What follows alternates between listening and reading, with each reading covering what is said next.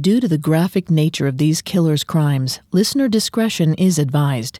This episode includes discussions of murder and assault that some people may find offensive. We advise extreme caution for children under 13. The afternoon of May 3rd, 1940, a couple of yardmen in Stowe Township, Pennsylvania, were running a random maintenance check on some old boxcars. The yardmen admittedly couldn't see the purpose behind the task. The boxcars had first been abandoned in Youngstown, Ohio. They'd later been moved to Struthers, Ohio, and then finally to Stowe Township in April of 1940. They hadn't been used in over a year. But the country was only just now coming out of the Great Depression, so the yardmen appreciated the work, however trivial. It would be a short, easy day on the job, merely checking that the boxcars had been emptied and were still usable until the yardmen flung open the door to a musty boxcar and were overwhelmed by the smell of rotting meat. The men recoiled in disgust. It took them a moment to realize what they were looking at three corpses decomposing on the floor, dismembered and decapitated. The boxcars had not been in operation for over a year, but someone, it seems, had been putting them to good use. Hi, I'm Vanessa Richardson. This is Serial Killers, a Spotify podcast. Every Monday, we dive into the minds and madness of serial killers.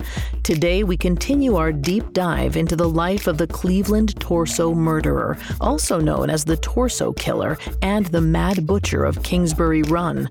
Starting in 1935, he dismembered at least 12 people, scattering their body parts around Cleveland. I'm here with my co host, Greg Polcyn.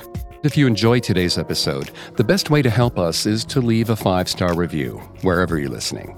It really does help us.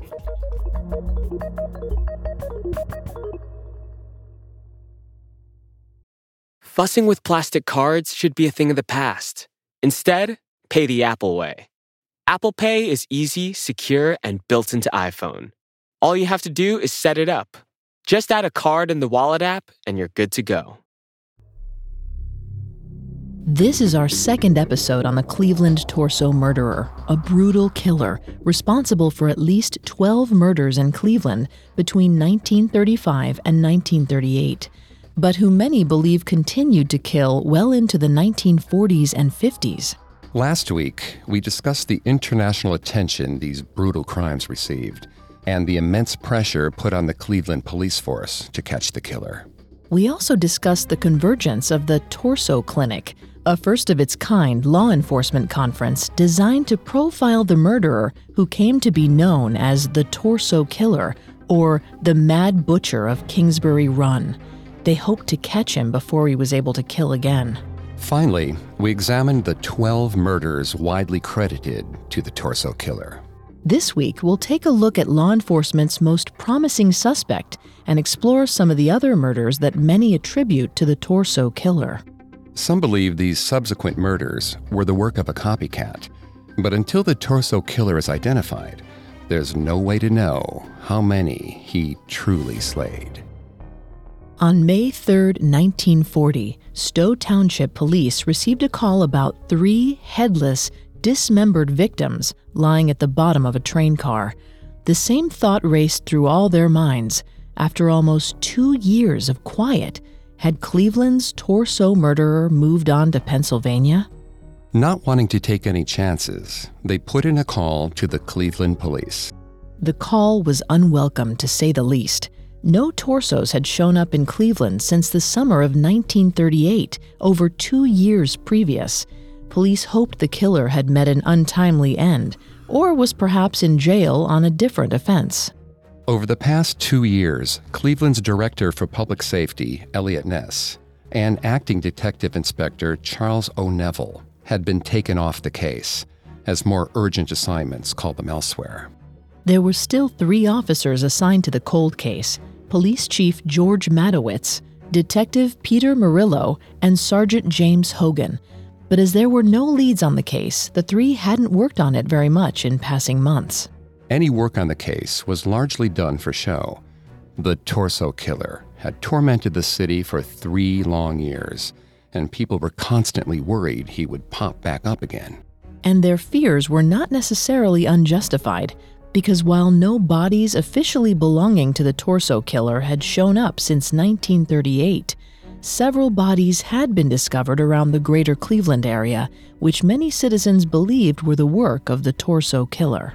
In each case, Matowitz, Merylo, and Hogan had hotly debated whether the bodies belonged to the torso killer. Some of the bodies had shown signs of dismemberment or similar levels of brutality, but none of them bore the torso killer's telltale decapitation, and some of them had been found outside of Cleveland. They ruled all of them the work of a copycat. When Sergeant Hogan received the call from Stowe Township Police, he was justifiably anxious. He knew that whether this was a copycat or the torso killer himself, there would be widespread panic the moment the murders hit the papers. Hogan was a pragmatist. The way he saw it, the less the public knew, the better. No need to alarm a city that could do little to stop the killer and would only get in the way. He remembered the days when the Cleveland Police Department would receive hundreds of phone calls a week, bearing false leads about the torso killer anything to avoid that disaster again. Detective Merylo, on the other hand, wanted to sound the alarm immediately, although he agreed that the three officers on the case should take a trip east to Pennsylvania and see the bodies for themselves before jumping to conclusions. They made the quick three hour drive east, where Stowe police accompanied Hogan, Merylo, and Matowitz to the train yard. They stepped into the boxcar, which reeked of decay. Even Hogan had to admit the body parts littering the floor were eerily reminiscent of the torso killer. The heads were cleanly severed, and the limbs were wrapped neatly in burlap, which matched the MO specific to the Cleveland torso murderer. Merylo was the first to step into the car and crouch down over the reeking bodies. He covered his nose with a handkerchief, which did little to block the rot, but he quickly stood up, almost relieved. Carved into one torso, across the chest, was the word Nazi with an inverted Z. For the torso killer, the dismemberment of his victims' bodies was ritualistic, and any disruption to that ritual was a near guarantee that the murderer was merely a copycat, not the mad butcher himself. According to a study about ritual and signature in serial murders published in the Journal of the American Academy of Psychiatry and the Law, serial killers typically do not change the ritual elements of their crimes. Vanessa's going to take over on the psychology here and throughout the episode. Please note, Vanessa is not a licensed psychologist, but she has done a lot of research for this show. Thanks, Greg. According to a study published in Journal of the American Academy of Psychiatry and the Law, a ritual is defined as a behavior that is unnecessary in the commission of the homicide but is repeated every time the killer attacks. This is typically because the ritual satisfies some kind of psychosexual desire.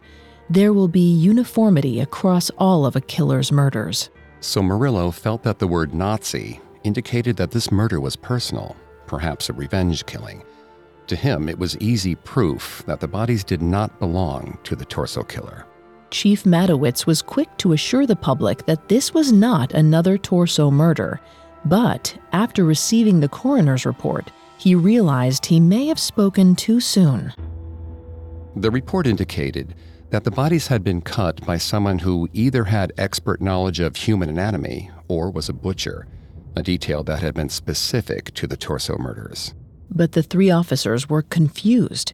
If the crimes were indeed committed by the torso killer, then why had he carved Nazi into this victim's chest?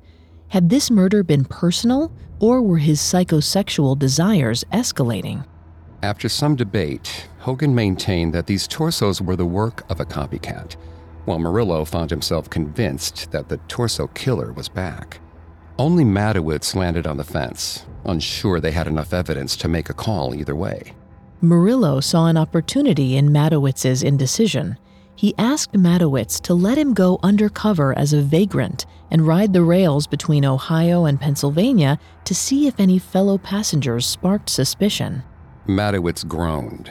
Merylo had been pushing this agenda since 1935, when the killer had first started attacking the down and out inhabitants of the Kingsbury slums. Merylo argued that in the five years since the first torsos started turning up, police had yet to locate the torso killer's laboratory. They hadn't found so much as a scrap of evidence linking the butcher to a crime scene. But what if, Merylo reasoned, that was because the chop shop was mobile? If the torso killer was riding the rails, slaying victims in empty boxcars, he would have hours to clean up his crime scene and disappear. If the killer was mobile, Merylo said, then the police needed to be mobile too. Chief Matowitz had thought the idea was a waste of time in 1935, and he thought it was a waste of time now. But he also knew that inaction would look far worse than wasting a month of his best detective's time. Begrudgingly, he agreed. Chief Matowitz made a public announcement that the three torsos recovered in Stowe Township were not the work of the torso killer. And secretly, Detective Merylo got ready to take another trip east. On the morning of July 14, 1940, Detective Merylo, accompanied by patrolman Frank Vorel, suited up in ragged clothes and prepared to ride the rails. They spent the next three weeks until August 5th joyriding between eastern Ohio and western Pennsylvania, always on the lookout for anything amiss. But they saw little more than passing scenery. Aside from a couple of drug busts, their undercover work had been fruitless. But Merylo remained certain the key to solving the murders lay within the train system, though he would never gain enough traction to go back undercover. Over the next couple of years, the Torso murders case grew cold again. Merylo's partners were moved to more demanding assignments, and because the killer had been declared inactive for the past several years, Merylo was left to work the case alone. Which left Merylo frustrated. First, he didn't believe the killer was inactive at all. He felt certain that Cleveland's torso killer was still out there, inflicting his terror on other cities in other states. Second, there was still a great deal of work to be done on the case, more than one man could manage alone. Since the three torsos were found in Stowe, the tip hotline had started ringing again and hadn't let up in two years. Merylo was forced to spend his evenings and weekends chasing down one far fetched lead after another. He spent months chasing down dead end after dead end. It was maddening.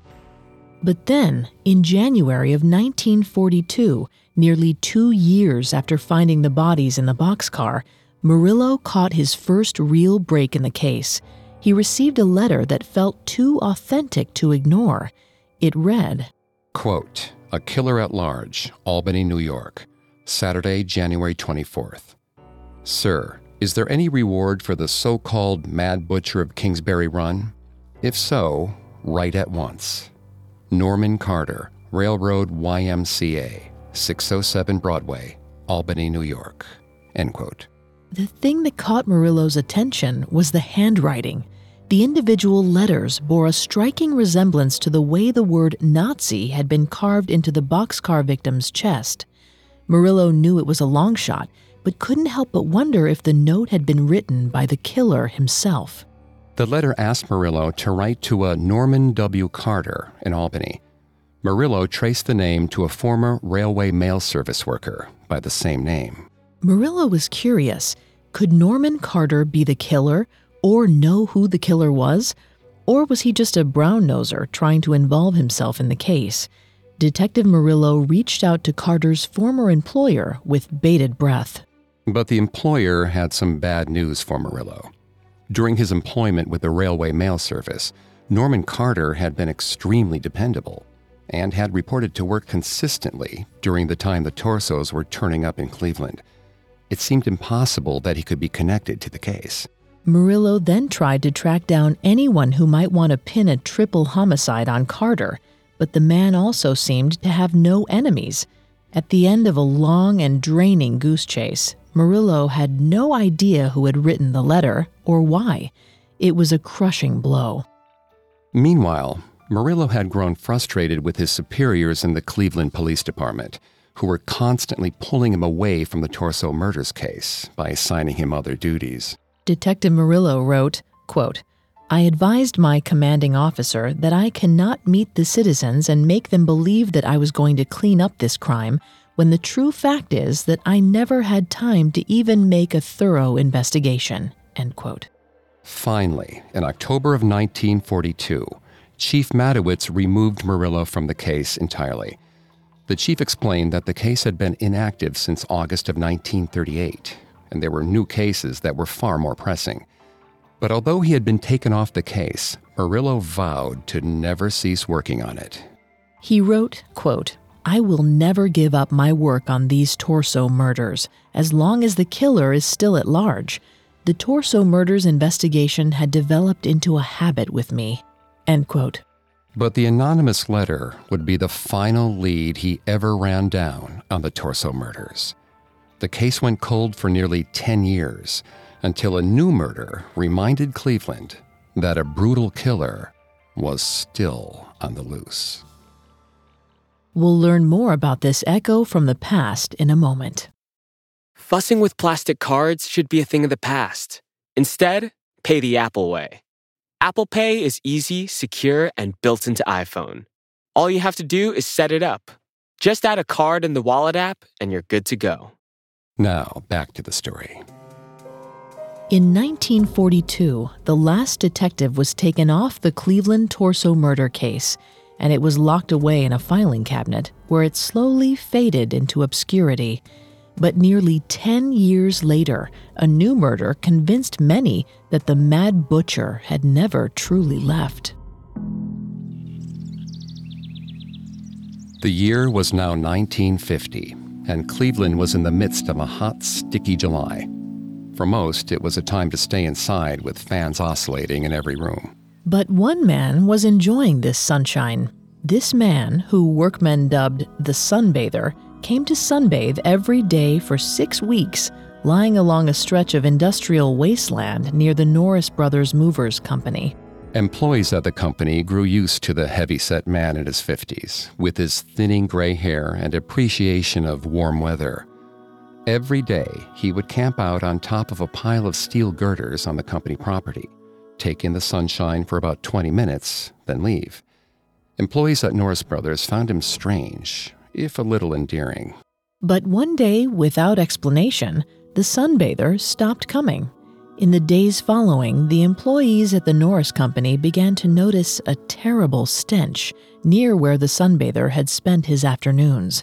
And finally, on July 22nd, the source of the sickening odor was discovered. That afternoon, a couple of locals, Mike Gerotz and John Cooper, were walking through the neighborhood surrounding the Norris Company when they came upon a partially decomposed leg that had been carelessly tossed into a field. Clevelanders knew the grisly history of their city well enough to put two and two together and immediately sounded the alarm. They called the police department to let them know the Cleveland torso murderer was back. Police arrived at the scene, but already at a major disadvantage because every officer who had ever run point on the torso murders had since been reassigned to other cases. Nobody on the scene was very familiar with the case. After all, it had been 10 years since the three torsos had turned up in Stowe, and 12 years since the last official torso killer victim. Nevertheless, police surveyed the surrounding area and located a dismembered torso, two severed arms, and one leg. The victim was headless, in an advanced state of decomposition, and wrapped in sports pages from a May 1949 issue of the Cleveland News. These same newspapers were quick to sensationalize the crimes. Meanwhile, coroner Samuel Gerber, the coroner who had taken point on the torso murders back in the 1930s, did the autopsy on the victim and while Gerber had to admit that the ligature marks did share a great number of similarities with the torso murders, he insisted there was no proof that these crimes were the work of the same killer. Gerber had become close friends with Chief Matowitz over the years of working on the case. And like Matowitz, Gerber was hesitant to alarm the public by declaring that the torso killer was active again. Police believed that identifying the victim would shed light on whether or not this murder was the work of the torso killer. The torso killer had always chosen a similar type of victim, individuals who were impoverished and often homeless. Eventually, police identified the victim as 41 year old Robert Robertson. In many ways, Robertson fit the profile of the torso killer's victims perfectly. He had suffered from a stroke that left him paralyzed and with a speech defect, rendering him unable to work. Robertson had been arrested over a dozen times for intoxication in 1949 alone, and he'd been evicted by his landlady due to heavy drinking. He'd been forced to sleep on the streets of Kingsbury Run. In an effort to quell mass panic, police decided to operate as if this was an isolated murder, completely unconnected to the torso killings. Police began to question employees working in the area about whether they'd seen anyone suspicious in the days leading up to the murder. They were surprised to find that the employees at Norris Brothers Moving Company all had the same question Had the victim been the sunbather? Police were confused. Who was the sunbather? The employees described the heavy set, middle aged man, wondering if he was okay. After all, he'd disappeared right around the same time the body showed up. Police were happy to confirm that the sunbather did not match the description of the victim and was almost certainly not him. But that left a much more enticing question What if the sunbather had been the torso killer himself? This certainly would have explained the sunbather's odd choice of tanning location and his sudden disappearance after Robertson's murder. Police began to theorize that perhaps the sunbather hadn't been tanning at all. Maybe he had been scoping out a new victim. Employees at the moving company described the sunbather as a large, heavy set man who probably would have been strong enough to dismember and move a body and the details of the crime scene were eerily reminiscent of the torso killer's attacks. The police began chasing down leads, spooked by the notion that the killer might still be in town. But after several months of looking, there was no trace of the sunbather anywhere.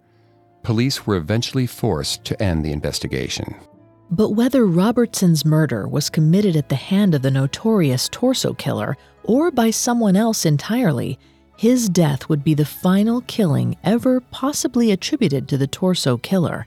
After this, the case went quiet for another two decades. Then, in 1976, a surprising blast from the past sparked a shocking new connection to the torso murders of the 1930s. In August of 1976, Robert Ness, the son of the late Eliot Ness, died of leukemia at age 30. You might recall that Eliot Ness had occupied an important chapter in Cleveland police history. He had been the public safety director in the 1930s during the height of the Torso murders. It had been Ness who had instigated the famous Torso Clinic of 1936. After Robert Ness's death, his wife Sharon undertook the arduous task of going through Robert's belongings and among them she found scrapbooks belonging to her father in law, Eliot. They contained meticulously sorted notes, newspaper clippings, and mementos chronicling Ness's illustrious career. Not knowing quite what to do with the scrapbooks, Sharon donated them to the library at the Western Reserve Historical Society. But as librarians began to go through the scrapbooks, they noticed a couple of items that stuck out as strange. One nearly incoherent letter and five loose postcards, each bearing cryptic messages and taunting jokes. The cards were all dated around the mid 1950s and postmarked from Dayton, Ohio. They addressed Ness using odd nicknames that appeared to be jokes, including Eliot Esophagotic Ness, Eliot Ambiguous Ness, Eliot Headman Ness, and Eliot Directum Ness. In the body of the postcards, the writer frequently underlined words or connected them with dashes. The messages themselves read like nearly illegible gobbledygook. For instance, quote, in Das Freudiology, this organ has the eminence of a reamer. Whether the chimes peal the note for bell ringing effect or not is the Macbethian question. End quote. To be clear, we have no idea what that message means, but it appears to be an inside joke between Ness and whoever wrote the postcard, or maybe just something the sender found to be personally amusing. The other four cards bear similar messages, all of which appeared to have a clear meaning in the mind of the sender, but they definitely weren't immediately decipherable to the outside reader. The writer also attached illustrations to four of the cards and left messages under the pictures as if captioning a comic. In one card, he attached an ad for pansy seeds, then wrote, quote, No nothing explosive herein, end quote. Cleveland's public safety director, it seems, had been receiving strange messages from a pen pal with a very odd sense of humor. And the letters were obviously important to Ness because he'd saved them for all these years as part of his highly curated personal collection. The volunteers at Western Reserve wondered could Ness have saved these letters because he suspected the writer was also the torso killer? Although it might seem strange that the torso killer was writing to Ness, serial killers have historically enjoyed toying with law enforcement. Jack the Ripper, the BTK killer, and the Zodiac killer all corresponded with police officials in some capacity. The FBI shed some light on this in the report Serial Killers Multidisciplinary Perspective for Investigators. Serial killers gain confidence with each attack. Every time they evade law enforcement, they grow empowered, feeling as if they may never be identified. They sometimes get a rush from taunting police often on par with the rush they experience from the crimes themselves. If Ness was indeed communicating with the torso killer, the letters could be interpreted as the killer toying with Cleveland's public safety director. When law enforcement officials took a look at these letters, they revealed something else. At the time of the torso murders, Ness would sometimes speak of a secret suspect. Apparently, Ness had pursued a suspect for the duration of the case, but due to the man's family ties, he had never been able to discuss the suspect freely. And since he was never able to find conclusive evidence, the suspect retained his anonymity.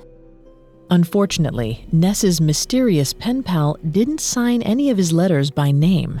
However, he did sign a few with the same one name, Sweeney. A couple of the letters were signed F.E. Sweeney, MD, and The American Sweeney. Sweeney MD was a telling signature. After all, the torso killer was highly suspected of being a doctor. For Cleveland law enforcement, the letters felt like Christmas morning. With each new piece of evidence, the puzzle grew vastly more complicated and intriguing. But as had happened so many times before, no new information was uncovered, and eventually, interest in the letters fizzled out. Then, in the late 1970s, Cleveland native Marilyn Bardsley decided to write a play about the Mad Butcher of Kingsbury Run. As Bardsley began researching her subject matter, she reached out to anyone who considered themselves knowledgeable on the case, trying to gather as many details as she could. One day, Bardsley received a phone call from a man who identified himself as Dr. Royal Grossman. He explained that he was a psychiatrist from Cuyahoga County and had heard that Bardsley was conducting research about the Torso murders. Grossman claimed to have a story to tell, one which he had kept secret for over 30 years. In a moment, the true story of the Torso Killer. Now back to the story. In the late 1970s, playwright Marilyn Bardsley began a deep dive into the Cleveland Torso murders in an attempt to write about the case for a stage play. It was then that she received a mysterious call from a Dr. Royal Grossman, who had a secret he wanted to tell for over 30 years.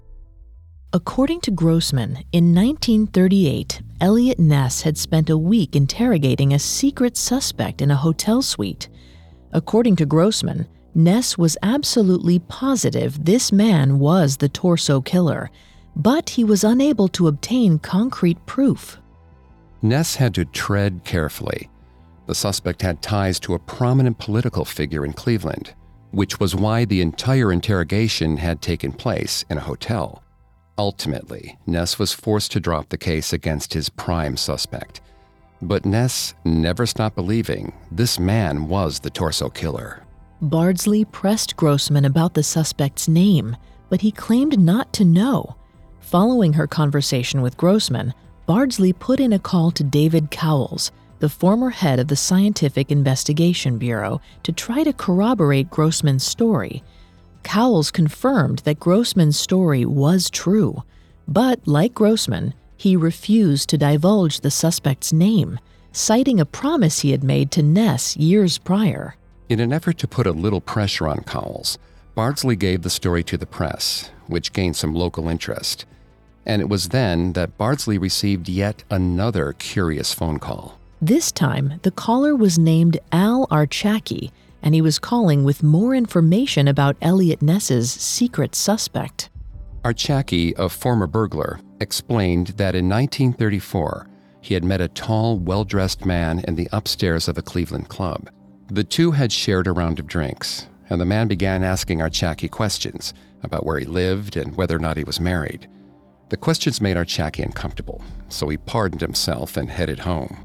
But a couple years later, Archacki ran into the strange man again. This time, the two men began a symbiotic relationship. Archacki supplied the man with liquor, and the man, who was a doctor, wrote Archacki prescriptions for barbitals. But after some time in this arrangement, Archacki began to notice a distinct pattern between the torso killings and the nights he would see his friend out drinking at bars in Kingsbury Run. Privately, Archacki began to wonder if his new friend could be responsible for the torso murders. At this point in Archacki's story, Bardsley asked him the question she had asked twice before Did Archacki know his friend's name?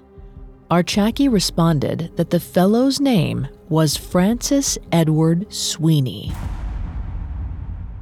Francis Edward Sweeney, F. E. Sweeney, M.D. Bardsley wasted no time. She rang David Cowles and greeted him with simply, Francis Edward Sweeney. He gasped. Who gave you that name? Although none of this was concrete proof, it all struck Bardsley as incredibly compelling. So she began to research Francis Sweeney's background, and the further she dug, the more she became convinced that Sweeney had been Eliot Ness's secret suspect and indeed the torso killer. Francis Edward Sweeney was born in Cleveland on May 5, 1894, to Martin J. and Delia Sweeney. He was the fifth of six children, and as an infant, he was showered with love and attention. But those blissful years were fleeting. Tragedy began to plague his family when he was still a young child. One of Sweeney's older brothers died when he was only three, and Sweeney's mother died suddenly after suffering from a stroke in 1903 when Sweeney was nine. Only four years later, in 1907, Sweeney's father was hospitalized, and in 1912, Sweeney's second brother died of kidney failure at the age of 25. In 1920, Sweeney's father was incarcerated in the state mental hospital, and he died three years later in 1923 of apoplexy, with psychosis also listed as a cause of death. Although Sweeney's family worked hard to provide a good life for their children, tragedy ravaged Sweeney's would be happy home. According to an article titled Making of a Murderer by Lisa Firestone, a clinical psychologist and the director of research and education for the Glendon Association, childhood trauma is a common thread throughout many serial killers in history. Childhood trauma can be defined as any event that takes place in a child's formative years that causes them to feel abused, neglected, ashamed, or insecure in their personal attachments or surrounding environment. The onslaught of deaths in Sweeney's family might have made him feel insecure in his attachments to others, which could have damaged his ability to form human connections and feel basic empathy from an early age. But despite his difficult childhood, Francis Sweeney was highly intelligent and very ambitious, and he was determined to rise above his blue collar beginnings and unhappy familial history. He joined the Army in October 1917 and went to Europe, where he spent two years working in medical supply. He eventually obtained an honorable discharge with a note, 25% disabled, attached to his record. It's unclear what this 25% disabled note referred to, but when Sweeney returned to America, he began planning for his future. He enrolled in the Case Western Reserve School of Pharmacy in 1920 and graduated with his certificate two years later. And then in 1924, at age 30, he began attending St. Louis University's School of Medicine. Sweeney continued to excel in medical school, serving as vice president of his class sophomore year. After medical school, Francis returned to Cleveland and married a 27 year old nurse named Mary Josephine Skokel. And in 1929, the state of Ohio officially granted Dr. Sweeney a certificate to practice medicine and surgery. Sweeney's good fortune continued into 1929 when his first son, Francis Edward Sweeney Jr., was born. Their second son, James Anthony, was born in 1931. It appeared, at least to the outside eye, that Dr. Francis Sweeney was a family man successfully pursuing the American dream. As Bardsley consulted Sweeney's few remaining friends and acquaintances, she got the sense that he was bright, compassionate, and hardworking. Friends recalled that he had an excellent sense of humor, and everyone imagined he would go on to have a happy, successful future. But in the early 1930s, Sweeney's mental health began to decline. He began to drink heavily, and he started to disappear from his family's home for days at a time. He began to neglect his medical practice, and he even became violent. Francis's wife, Mary, reported that he often would come home during the middle of the day reeking of alcohol. He would scream incoherent criticisms at his wife and children and sometimes even threatened his family with physical violence. In 1933, Mary finally had enough of her husband's abuse. She filed an affidavit in probate court stating that she feared for her husband's sanity, and a warrant was issued for his arrest. In late 1933, Sweeney was committed to City Hospital for observation and treatment for alcoholism but he was discharged to his wife a month later in January of 1934. But within a week of Sweeney's discharge, his wife returned to court with a second affidavit. The judge dismissed the complaint, and so Mary filed for divorce. Concerned for her children's safety, Mary packed up, took her children to live with her sister's family, and sued for full custody. For a man who was already struggling with his mental health, the stress of a divorce and an ensuing custody battle must have put Sweeney over the edge, because shortly thereafter, Francis Sweeney simply disappeared. And a few months later, the first torso was found. But almost as soon as she'd picked up the trail, Bardsley's research reached a frustrating dead end. Try as she might, she simply could not find any additional details that further connected Sweeney to Cleveland's torso murders. Until 1983, when Cowles met with Florence Schwein, the first director of the Cleveland Police Historical Society Museum. At this point, Cowles had long since retired. He was in poor health and believed he was nearing the end of his life. His conversation with Schwein was an attempt to chronicle his life and career before he died. And so, in his conversation with Schwein, Cowles finally broke his silence about the torso case and shared details about a suspect who would fit Sweeney's background to a T. Cowles said, quote, There was a suspect in those murders. He went to college and went through medical school and became an MD, married a nurse, came back, did his internship at St. Alexis Hospital out on Broadway, and finally kept going down and down and down with the booze. End quote. Cowles went on to explain that a relative of the suspects was a congressman, so they had to proceed carefully. And indeed, Democratic Congressman Martin L. Sweeney from Cleveland's 20th District was Francis's cousin. According to Cowles' statement, Ness went on to question Sweeney for days on end at the Cleveland Hotel, but although Sweeney failed a polygraph test, there was no direct evidence to suggest his guilt. However, once Ness knew Sweeney's identity, a cat and mouse game began between the two that apparently lasted into 1940. Between 1933 and his death in 1964, Sweeney bounced in and out of various hospitals and mental institutions, which could have explained some of the time gaps between the torso killer's crimes. And during his various incarcerations, he became obsessed with Eliot Ness, so much so that he even wrote to J. Edgar Hoover at the FBI to complain about Nessism. Sweeney ended his letter to Hoover with a joke about having to tolerate his weakness, a play on words that also rings similar to the off kilter jokes on the postcards in Ness's personal collection. In his statement, Cowles also shared one more story that shed some interesting light on the case the story of Emil Fronek, a man who believed he had narrowly dodged being murdered at the hand of the torso killer. In 1934, the year the torso murders began, Fronek had been living on the streets of Kingsbury Run. One evening that winter, he encountered a man who told Fronek he was a doctor. The doctor invited Fronek to his second floor office and offered him a warm meal and a new pair of shoes. But as he ate, Fronek began to feel strange. At first, he assumed the rich food was just a shock to his system, but when he started to feel even worse, Fronek realized he'd been drugged. He bolted for the door as the doctor lunged after him, but Fronek was too quick and made it out onto the street before the doctor could grab him.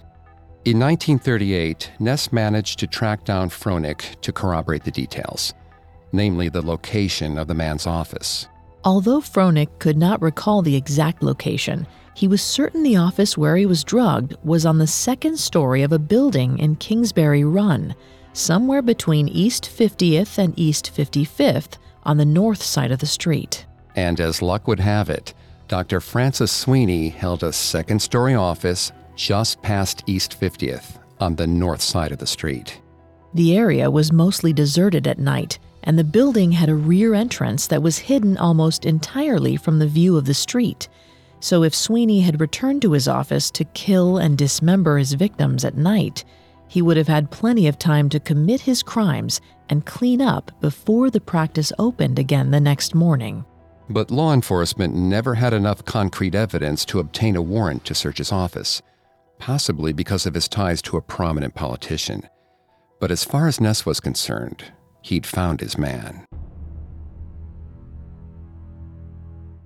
Ness devoted his life to trying to track down that missing piece of evidence that would concretely tie Sweeney to the torso murders and based on the taunting letters he sent to Ness, Sweeney evidently enjoyed watching Ness struggle. But sadly, Ness went to his grave without knowing for certain who was responsible for the torso killings. At least on paper, Ness's life's work had never been completed. It's likely that Francis Sweeney will never be concretely tied to the torso murders. But as the old adage goes, the simplest explanation is usually the right one. It's hard to imagine how Sweeney filled his time between 1938 and his death in 1964. But if the theories are correct, there could be countless bodies still lying undiscovered. The handiwork of the American Sweeney, the mad butcher of Kingsbury Run, the Cleveland torso murderer.